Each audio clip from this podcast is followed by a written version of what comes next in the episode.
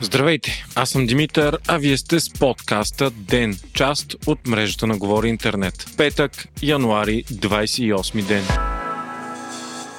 Международните медии съобщават от редица анонимни украински източници, че президентът на САЩ Джо Байден е предупредил в разговор украинския си колега Володимир Зеленски, че Русия ще нападне страната през февруари. Според източниците, между двамата президенти е имало напрежение, защото Байден бил много убеден в потенциалната атака, а Зеленски е изразил резерви кога и дали Русия може да нападне. В Украина все още царува мнението, че опасността от инвазия е реална, но не се е увеличила твърде много сравнение с месеците от предиструпването на руската войска до границата. Русия и Украина се намират в фактическа война от 8 години насам заради конфликта в оцепилите си територии Донецк и Луганск, където над 10 000 души вече са загубили живота си. Според информация на CNN обаче, Байден е заявил на Зеленски, че по-голямо нападение над Украина е практически сигурен сценарий през февруари, когато земята ще замръзне и ще стане много по-проходима за руските танкове. Зеленски обаче обаче е предупредил американския си президент да намали напрежението, защото паниката би имала големи економически последици. Говорителите на двамата президенти отрекоха информацията, което не пречи тя все още да е водеща новина в повечето световни медии.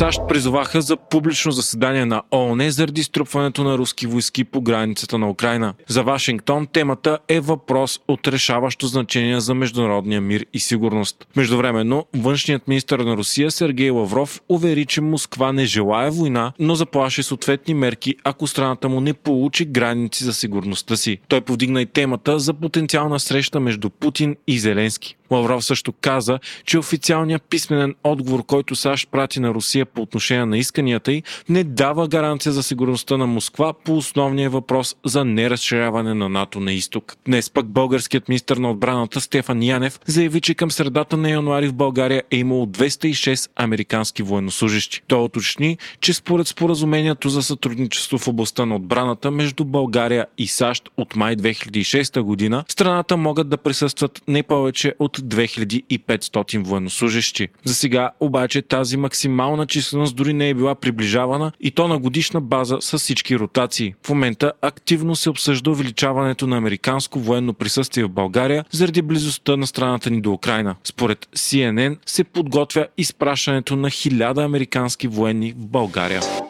Новите случаи на коронавирус у нас са 9874. Леко се повишава и броят на хоспитализираните с COVID-19, които вече са 5455, а починалите са 78. Междувременно собствениците на заведения в София очаквано изпълниха заканата си и бойкотираха противоепидемичните мерки. Те трябваше да работят на половин заед капацитет и да затварят след 22 часа. Това обаче не се случи и проверки на Рези и полицията в първата нощ от затварянето показаха, че всички заведения в студентски град работят и след 22. Нарушителите ще бъдат губявани с между 300 и 1000 лева, но това не ги спира. Заради голямата заетост на проверяващите органи, самите проверки са много ограничени и отново се разчита на съвестта на гражданите. Вие слушахте подкаста Ден, част от мрежата на Говори Интернет. Епизода водих аз, Димитър Панайотов, а аудиомонтажът направи Антон Велев.